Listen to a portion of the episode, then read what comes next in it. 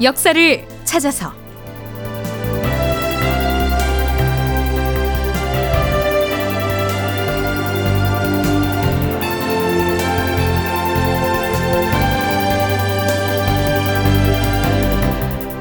제 1225편 인조의 고민 대명 관계를 어찌할 것인가? 극본 이상락 연출 황형선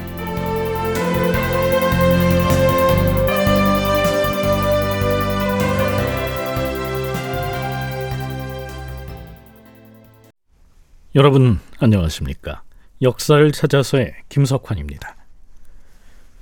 프로그램 들머리에서 소개한 내용은 인조 5년에 해당하는 서기 1627년 2월 2일에 후금 장수 아민이 조선 조정에 보내온 국서의 일부입니다.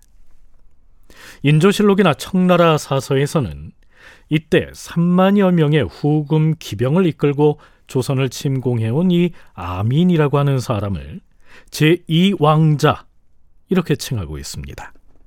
참고로 아민은 이런 인물이죠. 아민은 후금을 세운 누르하치의 동생인 슈르하치의 두 번째 아들이다. 1616년에 페르게 칭호를 받았다. 서열이 두 번째였던 아민은 다이샨, 망굴타이, 홍타이지 등과 함께 국정을 논의하였다.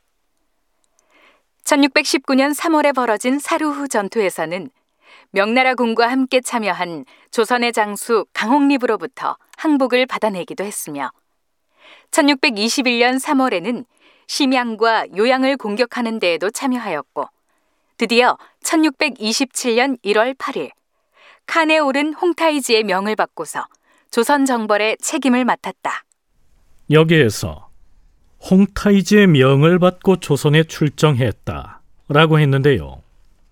그렇다고 해서 이 아미는 홍타이지의 명령에 충실히 복종하는 단순한 그의 부하 장수는 아니었습니다.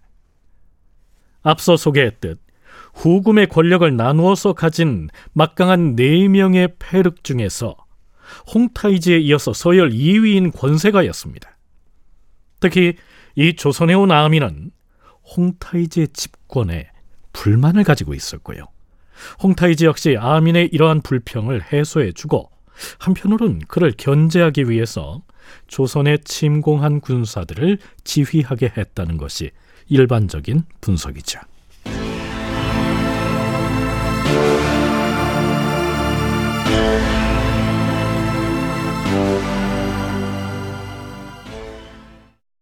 지난 시간에 언급했던 것처럼 후금의 국서 내용이 공개되자 대소신료들이 격렬하게 반발하죠. 특히 명나라와 관계를 단절하라는 이 대목은 중국에 대한 사대의 의리를 금과 옥조로 여기고 있던 당시 사대부들에겐 청천벽력 같은 얘기였습니다. 주상 전하, 후금의 사신을 접대했던 접대 제신이 뵙기를 청하옵니다. 어, 그래. 어서 들라하라. 장수 아민의 국서를 가지고 강화도에 온 이 후금 사신의 이름이 무엇인진 실록에 나타나 있진 않았으며 그를 만나서 인조의 답서를 전해준 사람도 접대 제신 이렇게만 표기하고 있습니다. 이 접대 제신은 외국에서 온 사신을 접대하는 접반사를 일컫죠. 그래, 아민이 보낸 사신을 만나 보았는가? 만나서 무슨 얘기를 나누었는가? 자세히 말해보라. 예, 전하. 후금의 사신은 신과 마주 앉자마자 이렇게 말했사옵니다. 우리 장수가 명하기를 조선의 국왕을 직접 만나 뵙고 결단을 내리는 말씀을 직접 듣고 오라고 했기 때문에 그 명령은 감히 어길 수가 없소이다. 먼저 이것부터 물어봅시다. 우리 장수가 보낸 국서에서 명나라와는 영영 관계를 끊으라 이렇게 요구했는데 이에 대하여 조선의 임금께서는 무엇라고 답을 내리셨소? 그래서 후금 사신에게 뭐라고 대답을 했는가? 그래서 신은 다만 이렇게 말했사옵니다. 그것은 우리 조선과 금나라가 친선을 논하는 자리에서는 언급할 필요가 없는 말이오. 우리 두 나라의 우호 협력 문제만 논할 따름이지. 어찌 다른 나라와 관계를 끊어라 말아라 이런 문제를 제기할 필요가 있다는 말이오. 그랬더니 후금의 사신이 수궁을 하던가. 수긍하지는 않았사옵니다. 하지만 그 문제는 내가 대답할 문제가 아니다. 이렇게 무마해서 일단 넘겼사옵니다.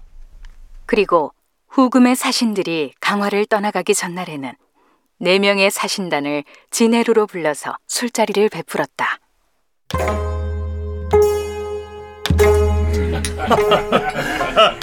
자, 금나라 사신단을 위해서 정성껏 차렸으니 마음껏 드십시오. 예, 예. 아, 이렇듯 성대하게 대접을 해주시니 정말로 감사합니다. 그리고 모처럼 먼 길을 왔는데 그냥 보낼 수는 없어서 정성껏 선물을 준비했습니다. 자, 선물 상자들을 가지고 오너라. 아, 참, 이거, 이거. 정말 감사합니다. 그냥 받기만 하면 안 되지요. 일어나서 임금께 감사의 예를 표하시오. 아, 예, 그럼요. 그래야죠. 자, 자, 자, 자. 모두 내려가서 예를 갖추자.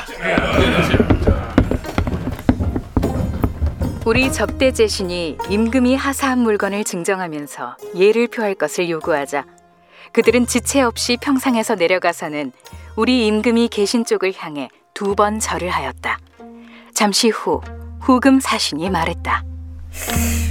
그런데 조선 임금님이 우리 장군한테 보내는 국서는 당연히 조선의 사신이 가지고 가야 하겠죠? 그러자 접대 제신이 말했다. 그렇지가 않소이다. 우리 임금이 내리신 국서는 그대들이 가지고 온 글에 대한 답장이므로 당연히 그대들이 받아가지고 가야 할 것이요. 그러자 네 명의 후금 사신들은 일제히 일어나서 우리 임금이 계신 북쪽을 향해 서서 예를 갖춘 다음 국서를 받아가지고 돌아갔다. 후금의 사신이 강화도에 건너왔던 첫 번째 행차는 일단 이렇게 마무리가 됩니다. 그런데요, 이들이 가지고 간 인조의 국서는 사실 별 내용이 없었습니다. 그 내용은 이랬죠. 귀국에서 사신이 잇따라 이곳 강화도에 이르러 화친의 뜻을 거듭 밝히고 있으니 그 정중함에 감사를 표합니다. 조만간 우리 조정의 중신을 그쪽으로 보내서 정성을 펴보이겠으니 부디 아직은 좀 기다려 주십시오. 자세한 것은 후일의 서신으로 미루고 여기에서는 더 이상 언급하지 않겠습니다.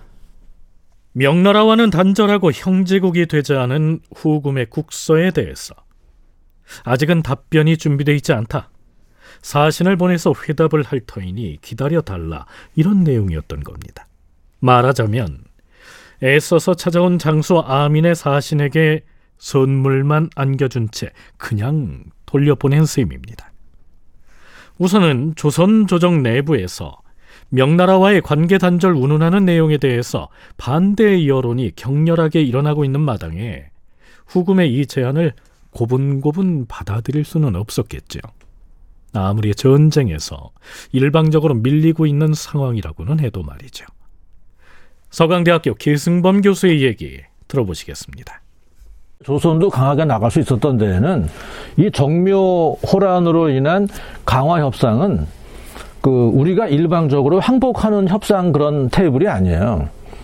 그러니까 전쟁터에서 있다가 서로 이해관계가 맞아서 야 우리 싸움 그만하고 사이좋게 지내자 이렇게 절충을 하는 곳이기 때문에 조선에서도 이 점만큼은 강하게 어필을 했고 후금도 지금 이것 때문에 시위를 마냥 끌 수 있는 상황은 아니란 말이에요. 서부전선 요소 일대에 거기 지금 군사 공백이 있으니까 빨리 조선과 어떤 식으로든 협정을 맺고 빨리 철수해서 요소로 복귀해야 되거든요.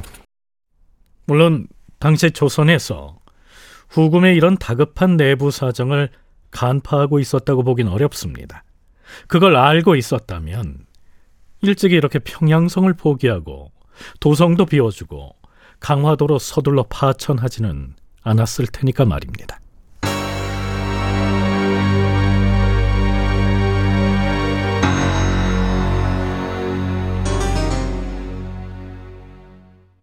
그렇다면 이 시기 후금의 공격에 대처하는 조선군의 전반적인 방어 태세는 어땠을까요? 강화도로 파천한 지 이틀이 지난 2월 1일 인조가 채찰부사 김류에게 남쪽의 군사들이 왜 아직 올라오지 않느냐고 채근을 하자 김류는 이렇게 보고를 합니다. 주상 전하, 호남과 영남 두 도가 비록 거리가 멀다고는 하나 적군이 토성 문 앞까지 압박해왔는데도 아직껏 소식이 없사옵니다. 이 상태로 5, 6일이 더 지체된다면 어떻게 할 도리가 없사옵니다. 호남과 영남의 군사가 서울로 올라오지 않아서 임진강을 방어할 계책을 세울 엄두를 못 내고 있다는 얘기입니다. 자, 그렇다면 이때 강화도를 수비하는 군사는 몇 명이나 됐을까요? 2월 2일에 승정원의 승지 이여왕이 인조에게 보고한 내용을 들어보겠습니다. 아, 참고로 호괴한다는 말은 양식을 제공해서 먹여 살리는 것을 말하고요. 주사는 수군을 일컫습니다. 전하, 군사들의 인원수를 알아야 호개할 물품을 호주에서 미리 마련할 수가 있어옵니다. 그래서 군사의 총 수를 계산해 보니 8,582명이나 되옵니다. 게다가 궁궐 경호를 담당하는 금군도 호개를 하지 않을 수가 없사옵니다. 군량 조달의 시급함을 보고한 내용입니다. 역사학자 유승주는 인조의 정묘호란 대책고에서 이때 강화도의 군사가 2만여 명에 달했을 것이라고 기술하고 있습니다. 자, 그렇다면 이미 후금의 공격을 받았던 북부 지방의 사정은 어땠을까요? 도원수 장만이 알려온 평안도 지역의 사정은 이랬지요. 전하, 함경도와 평안도 지역에서는 강홍립이 스스로 자신을 오도의 원수라고 칭하면서 박난영을 시켜 흩어진 백성들을 불러 모아 농사를 짓도록 권장하고 있사옵니다. 또한 후금은 유격병들을 동원해서 평안도 상원 등지를 노략질하고 있다고 하옵니다. 이때의 장만은 개성에 있었기 때문에 이 보고한 이 내용이 사실과 부합한 내용인지는 알 수는 없지만 어찌됐든 함경도와 평안도 등지의 경우에는 조선의 통치력이 미치지 못하고 있었던 것 같습니다. 2월 4일 비변사에서 이렇게 고합니다. 주상 전하, 조정에서 후금 오랑캐의 사신을 강화도로 들였던 것은 전쟁을 완화시키려는 계책에서 나온 것이었사옵니다. 그러나 지금 그 때문에 각 지방에서는 근거 없는 소문이 나돌고 있사옵니다. 우리 조정이 대의를 망각하고 저 더러운 오랑캐와 우호 관계를 맺는 것으로 오해를 하고 있사옵니다. 그러하옵니다.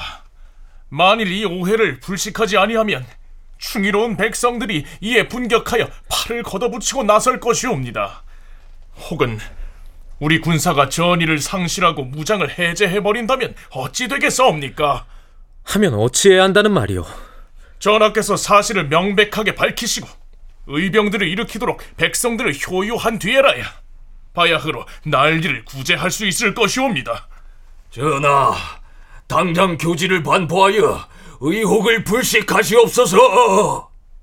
쉽게 얘기하면 명나라와 관계를 단절하고 후금과 우호 관계를 맺는 것으로 백성들이나 군사들이 오해를 할 수 있으니까 백성들에게 교서를 반포해서 그렇지 않다는 사실을 빨리 밝혀라.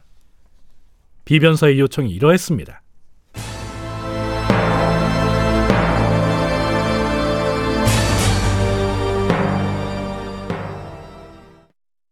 2월 4일 인조가 교서를 반포합니다.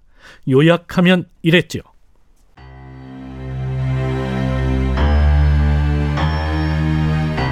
아, 하늘이 우리를 돌보지 않아서 우리나라에 여진의 오랑캐들이 준동하였도다.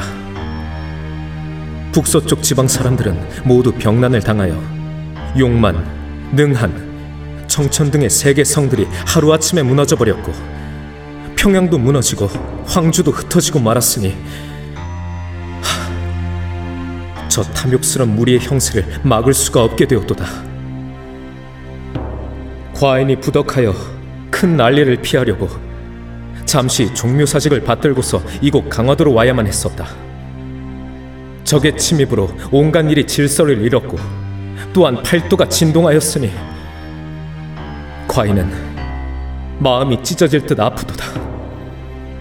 모든 죄가 진실로 나에게 있는데 백성들에게 무슨 말을 하겠는가? 적군이 안주를 통과한 이후부터 누차에 걸쳐 국서를 보내와서는 서로 간에 우호를 통하자고 요구를 하고 있다.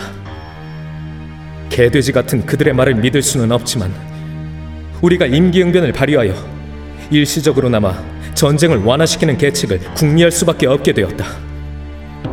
그런데 후금 오랑캐는 심지어는 천조를 거역하라는 말을 하였다. 군신 간의 의리는 하늘과 땅 같은 것인데 설령 국가가 멸망하더라도 그것을 끊으라는 요구는 감히 받아들일 수가 없는 것이다. 여기에서 천조는 명나라 조정이지요. 명나라와 조선은 군신 관계인데 설령 나라가 망하더라도 사대의 의리를 끊을 수는 없다. 이런 얘기입니다. 자, 그래서 어떻게 하겠다는 것일까요? 조정에서는 진창군 강인을 적진에 보내서 회답을 하려고 하는데 중국과 절연을 하라는 그 한 가지 조목에 대해서는 마땅히 엄한 말로 거절을 할 것이다. 저들이 그 요구를 거두어들이고 화친과 우호를 요구한다면 다소 수치스러움이 있을지라도 우선은 눈앞의 위급함을 누추어야 겠다. 그러면서 인조는 군사들과 백성들에게 이렇게 호소합니다. 경기도의 병졸들은 남한 산성에 주둔하여 운거하고 삼남 지방의 병사들은 올라와서 한강을 차단하고 멀리 서북 지역의 군사들은 적의 후방을 방어한다면 기회를 엿보아 적들을 섬멸할 수 있을 것이다. 지금이 바로 온 나라의 충신과 열사들이 분연히 일어날 때이다. 백성들은 모두 충심을 분발하여 과인이 분하게 여기는 오랑캐군에 맞서서 대적하라. 혹은 병마를 몰고 나서기도 하고 혹은 군량을 운송하기도 하며 마음을 같이하여 국난을 극복하는 데에 힘쓰도록 하라. 아, 지금 과인의 사정이 몹시 위급하니 그대들이 몸을 아끼지 않고 때를 기다려서 공을 세운다면 내가 상을 내림에 있어 인색하지 않을 것이다.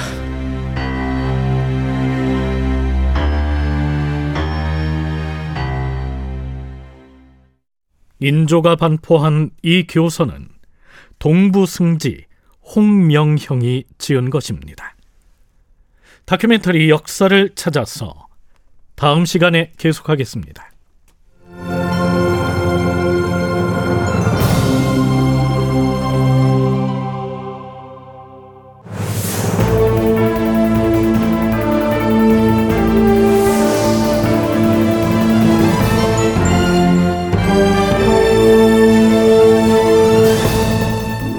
다큐멘터리 역사를 찾아서 제 1225편 인조의 구민 대명 관계를 어찌할 것인가 이상락 극본 황영선 연출로 보내드렸습니다.